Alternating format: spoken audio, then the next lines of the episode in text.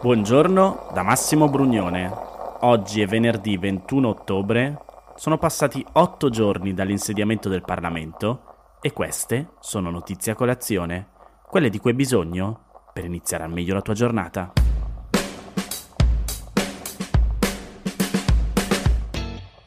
La mia impressione è questa, che il governo che nascerà o è un governo europeista e atlantista oppure è un governo che non sarà in grado di durare, non sarà un governo che avrà eh, l'energia, la forza e il sostegno nel Paese necessario, perché c'è assolutamente chiarezza nel Paese e per tutte le nostre alleanze in Europa e a livello atlantico che noi dobbiamo essere affidabili. L'Italia deve essere un paese affidabile. Essere un paese affidabile in questo momento vuol dire che non è un paese che cambia campo. L'Italia è un paese che oggi sta in un campo. Il campo è quello di coloro che condannano la Russia, condannano Putin e sostengono l'Ucraina. In questo senso io ho ritenuto fossero gravissime le parole del Presidente Berlusconi, eh, lo abbiamo ripetuto al Presidente della Repubblica e ritengo e riteniamo che quelle parole siano un gravissimo vulnus all'affidabilità del nostro Paese. Quella non può essere la linea politica di politica estera del nostro Paese. Ci ha colpito fortemente e per noi pone un serio problema, l'abbiamo rappresentato al Presidente Mattarella, quella che adesso è la ricostruzione integrale che disponiamo del ragionamento, non si tratta più di singole battute, si tratta di un ragionamento articolato che definisce una ricostruzione del conflitto ben articolata, ben compiuta, che secondo noi è inaccettabile. Quello che è davvero inaccettabile è la premessa che l'aggressione militare russa non sia da condannare perché in contrasto con la, le più elementari norme di diritto internazionale. Questa è una premessa che ci ha spinto anche a rappresentare la nostra forte perplessità al presidente Mattarella che il Dicastero della Farnesina, così centrale in, questo, in questa congiuntura così negativa, possa essere affidato a uno esponente di quello stesso partito di Forza Italia il cui presidente ha articolato questo ragionamento. Abbiamo rimarcato e confermato il fatto che Azione Italia Viva saranno all'opposizione di questo governo.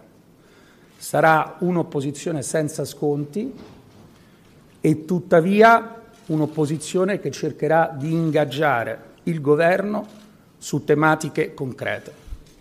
Abbiamo perfettamente chiara l'importanza in democrazia del ruolo dell'opposizione, a patto che l'opposizione sia un'opposizione non pregiudiziale, non pregiudiziale sino a quando è rispettato il due cose. Uno, il collocamento italiano nel mondo, in Europa e nella politica internazionale con i partner atlantici e dal punto di vista di diritti.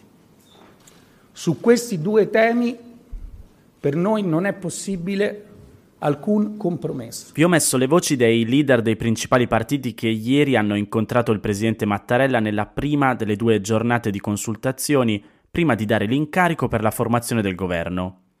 Questa mattina alle 10.30 ci sarà l'incontro con il centrodestra capitanato da Giorgia Meloni. Ci sono ancora parecchie incognite però rispetto a come andranno a finire le consultazioni, soprattutto per via di quanto successo negli ultimi giorni e le dichiarazioni di Silvio Berlusconi registrate di nascosto durante una riunione di gruppo di Forza Italia. Ve ne ho fatte ascoltare alcune nell'ultima puntata prima di questa. E appunto, anche per via delle tensioni dentro la coalizione di destra, non è detto che al termine delle consultazioni la formazione del governo si svolga rapidamente. Mattarella ha iniziato ad ascoltare le proposte dei leader di partito per valutare se ci sia una maggioranza solida che possa ottenere la fiducia del Parlamento e alla fine delle consultazioni affiderà a una persona l'incarico di formare il governo, di solito con riserva vuol dire che il Presidente del Consiglio incaricato dovrà fare un'ultima verifica della possibilità di formare un governo e poi tornare al Quirinale e sciogliere la riserva. Quest'ultima verifica potrà avere a che fare con eventuali indicazioni o criticità espresse da Mattarella durante le consultazioni riguardo alle nomine in alcuni ministeri.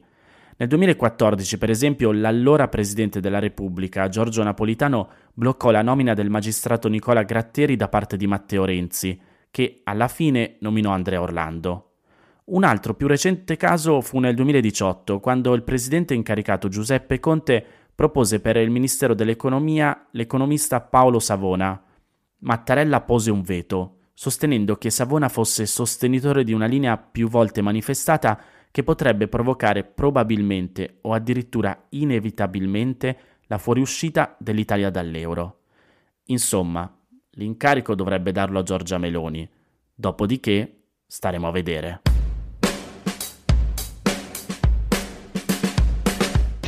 Delle dimissioni della premier inglese Liz Truss avete di sicuro già letto o sentito, ma non so se avete anche letto o sentito come diversi media inglesi in questi giorni stiano paragonando la Gran Bretagna all'Italia per la sua pessima politica di cambiare spesso governo e anche per un po' di dati sull'economia inglese che non va proprio benissimo. L'Economist ha fatto una copertina dal titolo Welcome to Britaly, facendo appunto la crasi tra Brexit e Italy e l'immagine che accompagna il titolo è una Liz Truss vestita da dea dell'antica Roma che tiene come una lancia una forchetta dagli spaghetti immancabilmente arrotolati attorno. Riprendo le parole di Federico Fubini sul Corriere della Sera che spiega, come vi dicevo prima, che questo messaggio non è nuovo. Circola da giorni in quella parte della stampa inglese che negli anni si è resa corresponsabile in quella catastrofe economica, culturale e civile che è la Brexit.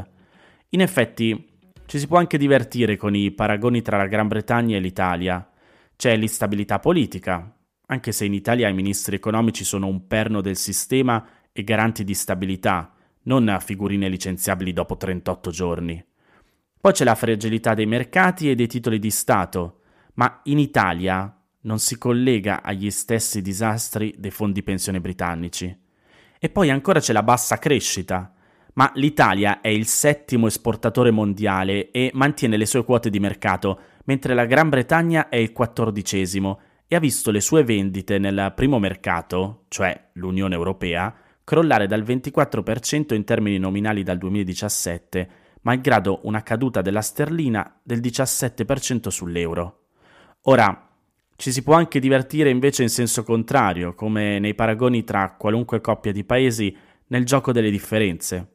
L'Italia ha una moneta di riserva internazionale, mentre la Gran Bretagna l'aveva, e adesso in effetti gli investitori in tutto il mondo sono molto più riluttanti ad accettare e detenere sterline senza limiti, perché la valuta di Londra non è più così essenziale nelle riserve dei grandi gestori internazionali.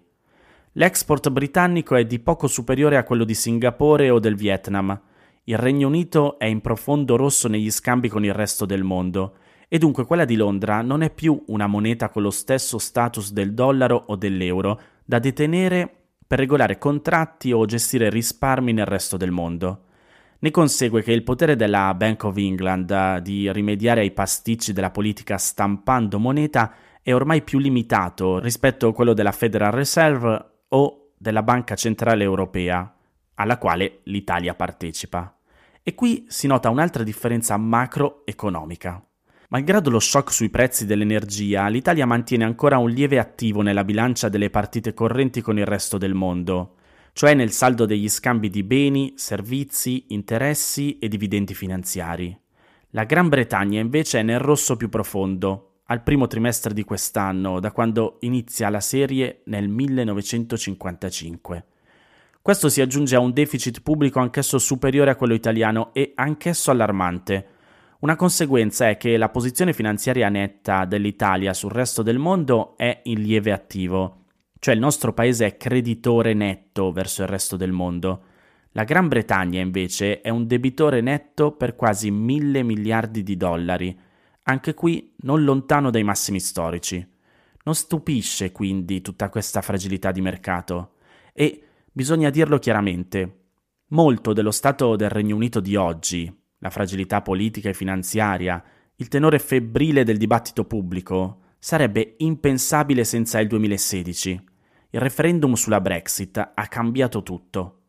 Il veleno delle menzogne con cui una coalizione di ultranazionalisti, nostalgici e opportunisti alla Boris Johnson vinsero quella scommessa è entrato nei tessuti del regno. Tutto questo non ha niente a che vedere con l'Italia e con nessun altro paese, riguarda solo un sistema di istituzioni, partiti e media che non ha potuto arginare questo disastro politico istituzionale. La stagione del populismo, scrive Fubini, ha investito quasi tutti i grandi paesi dell'Occidente, ma in nessuno ha lasciato tanti danni come nel Regno Unito. Ora, quella vicenda intessuta di menzogne, sovranismo, fantasie di grandezza e dell'illusione di non aver bisogno degli altri sta arrivando in fondo alla sua strada. E in fondo c'è un profondo smarrimento culturale e civile di un paese che in molti in Europa continuiamo ad amare e ammirare.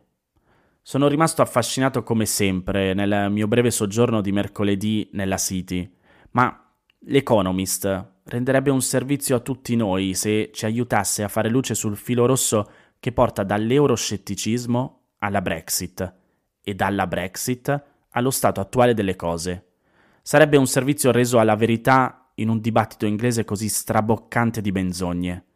Le forchette, gli spaghetti arrotolati e altri cliché appartengono a un'altra epoca. Sanno di vecchio in un mondo nuovo che però pochi in Gran Bretagna sembrano voler guardare in faccia.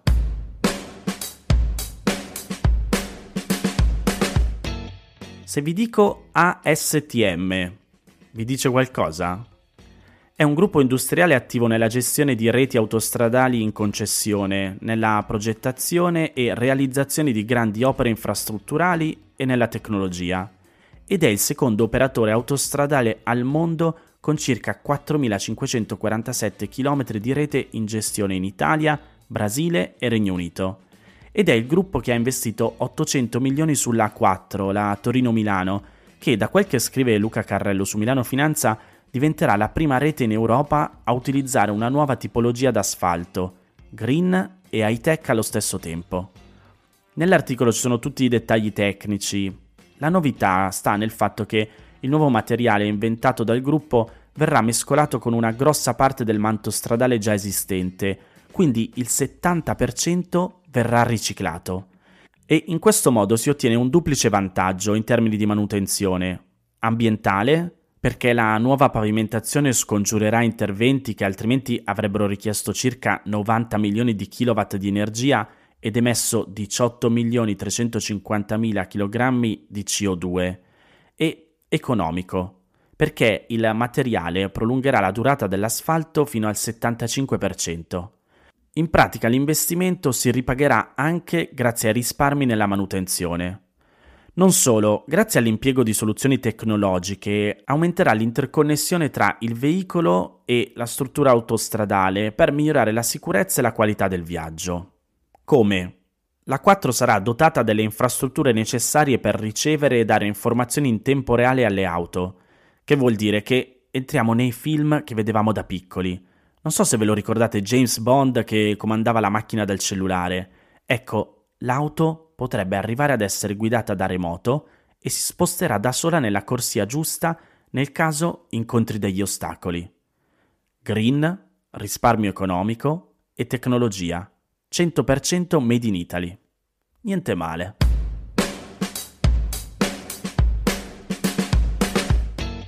Queste erano le notizie a colazione di oggi. Se ti va di aiutarmi e sostenermi nella produzione di questo podcast, puoi farlo inviandomi un piccolo contributo dal sito www.notiziacolazione.it. Se ti sei perso alcune notizie puoi andare indietro e ascoltare anche quelle dei giorni scorsi e se lo ritieni utile puoi condividere questo podcast inviandolo a qualche amico è disponibile su tutte le piattaforme audio. Ricordati che se vuoi puoi iscriverti al canale Telegram di Notizie a Colazione per riceverle tutte le mattine direttamente sul tuo smartphone, oppure mandami il tuo numero di telefono alla email notiziacolazione chiocciolagmail.com per riceverle via WhatsApp. Ti aspetto lunedì per iniziare insieme una nuova giornata. Un saluto da Massimo Brugnone.